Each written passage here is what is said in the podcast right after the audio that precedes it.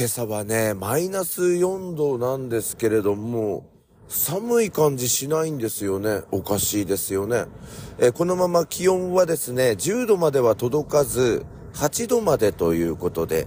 1月13日土曜日の朝7時15分を回ったところでございます。今日はあの、全国的には、えー、大学入試共通テストというのが行われますけれども、どうなんでしょうね？雪のところなどあるのでしょうか？えー、関東地方もね、えー、先ほどアップルウォッチ見ましたら、今日の6時から雪マークが、あの、ついていたんですが、まあ、大した雪にならないといいなという風な感じがしております。それでは始めて参りましょう。評判ラジオ、朝の目覚めるラジオ。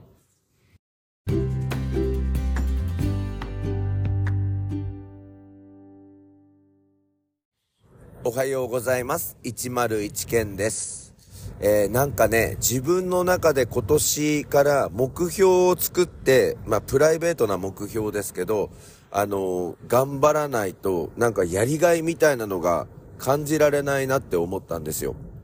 あの、子供がね、小学生とか中学生とかの方、あとは高校生の方もそうかもしれないんですが、何かとその子育てのところで、あの、忙しいっていうことありますよね。例えば夕方とかだったら、まあ、うちの娘の場合は、まあ、小学校の時から、まあ、近所にピアノを習いに行っていたんですよ。それは歩きで行けたり、自転車で行けたりするんですけど、まあ、ちょっと暗くなった冬とかは、まあ、そこまで送って行ってあげて、で、また一旦戻ってくるんですけど、えー、30分後ぐらいにそのレッスンが終わるので、えー、また迎えに行って一緒に歩いてくるみたいなのがあったりとか、あとは週に1回スイミングやっていたから、まあスイミングの迎えに行くと。で、仕事が早く終わった場合は2階から、まあ彼女が泳いでいるところを見て、まあ彼女はその泳ぎながらその自由時間みたいな時には、この2階のその観客席みたいなところから私を探して手を思いっきり振っているみたいな。で、帰りにセブンイレブンによってアイスを買うとか、あとはそのスポーツクラブのところに、あの、パナップみたいな、なんかアイスの自動販売機があったので、それを買ってあげるみたいな。で、冬なのに、あの、プール上がりでアイスとか食べて寒くないの？なんて聞くと、すっきりしたなんて言ってたんですよね。で、まあ、高校に入ってからはですね、まあ、基本的にはそのピアノもやめてしまいましたし、まあ、スイミングは中学校に入る時にはもうやってなかったんですけど、で、高校はね、まあ、バス停まで、えー、ちょっとその天気が悪い時は、まあ、自転車で送って行ってあげるとか、あのー、迎えに行ってあげるとか、まあ、そういうのをやっていて、まあ、それはね、なんだかわかんないんですけど、一人っ子の場合なのかもしれませんが、面倒じゃなかったんですよ。まあ、その送り迎えの時間っていうのは、全部、どれも5分とか10分とかの世界の中なんですが、まあ、それが自分の中ですごいなんか貴重な時間になっていて、まあ、それが生きがいみたいな、なんかそんなところがあったから、どんどん送り迎えやらせてほしいな、なんて思ったんですけれど、まあそれも今はもう完全に大学生になりまして、自分でその車を運転してどこへでも行くみたいな形だから、まあ今はそういう交流みたいなのもなくなってきてるんですよね。で、考えてみるとね、まあ今自宅から大学に通っているわけですけれども、まあこれがあと3年、またはあと5年、6年と、まあ続いていってもらえれば私も嬉しいなとは思うんですが、まあどうしてもそのだんだんその家から離れていくみたいなベクトルの中で、で私今47歳8歳ということで、割とあの早めに子育てが終了した年なのかななんて思ってるんですけど、そうするとその今自分が働いている意味みたいなのがその子育ての部分から、なんか自分の老後に向けてとか、あとは、そこのところを外してしまうと、え、何のために働いてんだろうみたいな、そういう感じになっていくんですよ。だからね、ちょっと思ったのは、毎年、その、お金を貯めるっていうことをちょっと頑張ってみようかなと思ってるんですよ。まあ、目標は、その家計に迷惑をかけずに、ちょっといい旅行をしようと思うならば、まあ自分のお小遣いとか臨時収入みたいなのをうまくこう切り詰めていけば、年間5万、50万円ぐらい貯まるんじゃねえかなと思ったんですよ。で、そこに、まあ家計のお金から20万円ぐらい出してもらって、ちょっと旅行に行ってくるわってなれば、まあトータル70万での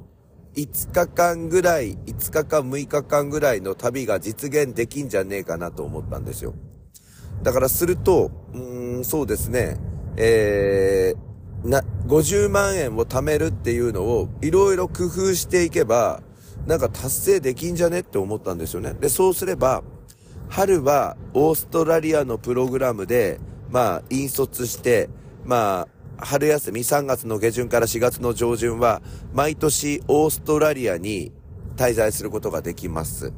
そして、夏休みはお盆前のタイミングまで、えー、2週間ぐらいオーストラリアに滞在することができます。そして年末年始がそのプライベートな旅っていう形でちょっと高級な旅をやってみるっていうことを考えれば年間3回ちょっと海外に行くこともできるみたいな。で、ワンチャンその修学旅行とかの引率頼まれれば、年間4回海外に行けるみたいな。オセアニアとヨーロッパみたいなね。あの、そんな形になるんじゃないかなと思ったんですけど、どうでしょうかね。で、そういう考えで、えー、やっていくとね、まあ、切り詰めていくっていうことを、いろいろ自分の場合できるなと思ったんですよ。まず、えー、この間行った美容院なんですけど、やっぱりね、周りの人にいろいろちょっと意見を求めたんですが、高いよそれ1013って言われたんですよ。髪を染めてトリートメントをしてもらってカットしてもらって、まあ全部で1万7000円。その髪型はかっこいいし、色もアッシュ、ブラックアッシュみたいなやつで、ちょっとおしゃれだからいいと思うんだけど、でも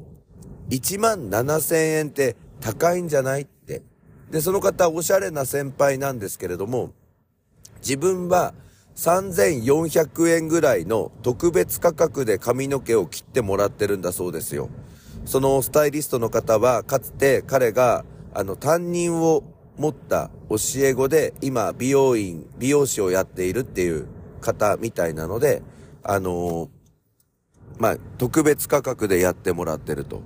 それで、え髪の毛のその白髪染めなんだけれども、自分で研究をして、あのー、まあ、これだったら無難に行くんじゃないかっていう、その白髪染めを結局見つけることができたらしいんですよね。で、その使ってる白髪染めは、他の先生で、お家が、あのー、床屋さんをやっている方も使ってるから、その白髪染めっていうのは、評判がいいというか、安心が担保されてるっていうから、101んもそれ使ってみればいいんじゃないって言われたんですよ。だから私は、髪の毛この1万7000円みたいなのでやってるのを5000円にすれば、毎回1万2000円浮くわけじゃないですか。で、このまあ白髪染めを買うっていう費用は、まあ除外視しても、まあ2ヶ月に1回美容院行くとしたら、年間で6回行くことになって、えー、1万2000円かける6だから、6に12で1繰り上がるから、もうこの段階で、7万2000円ぐらい浮くみたいな形になってくるんじゃないかなって思うんですよね。だからそうやって、まあ髪の毛一つにしても、まあこうお金を貯めるみたいなベクトルでいろいろ考えていくと、貯まるチャンスっていうのがいろいろあるのかなと。あとあの、賃貸で泣き寝入りしないっていうことですね。まあ、すごいですよね。これ聞いてる方、緊張感が走りますよね。なんか、おごるとか言ってたのに、あの、番組の中では、泣き寝入りみたいなこと言われて、はぁみたいな。払うって言ってたのに、泣き寝入りとかって言われたら、え、なんか申し訳ない。もう全部出すよ。もんじゃ焼きでねっていう、あの、そういうことになってしまうんじゃないかなと思うんですけれども。まあまあそんな感じでいろいろ工夫をしながら、ちょっとこれからあの、やってみたいなって思っております。で、それで、なんとかその、50万円も年間で、こう、ちょっとずつちょっとずつ貯めてね。あれもあるのか。あのー、給料は、うちは、あのー、まあ、水戸信用金庫から全額下ろすっていう仕組みを取っているんですけれども、あの、1000円台の端数はこっちでもらえるみたいな仕組みもあるので、あそこでもちょっとちょっとお金が貯まってくるので、少し節約生活、ケチケチ生活みたいなのをやりながら、年間50万貯まるかどうかっていうのをちょっと試していきたいなと思っております。ということで、今日も皆様一日お元気で、いってらっしゃい。雪降らなければいいなっていうか、さっきから前車遅かった。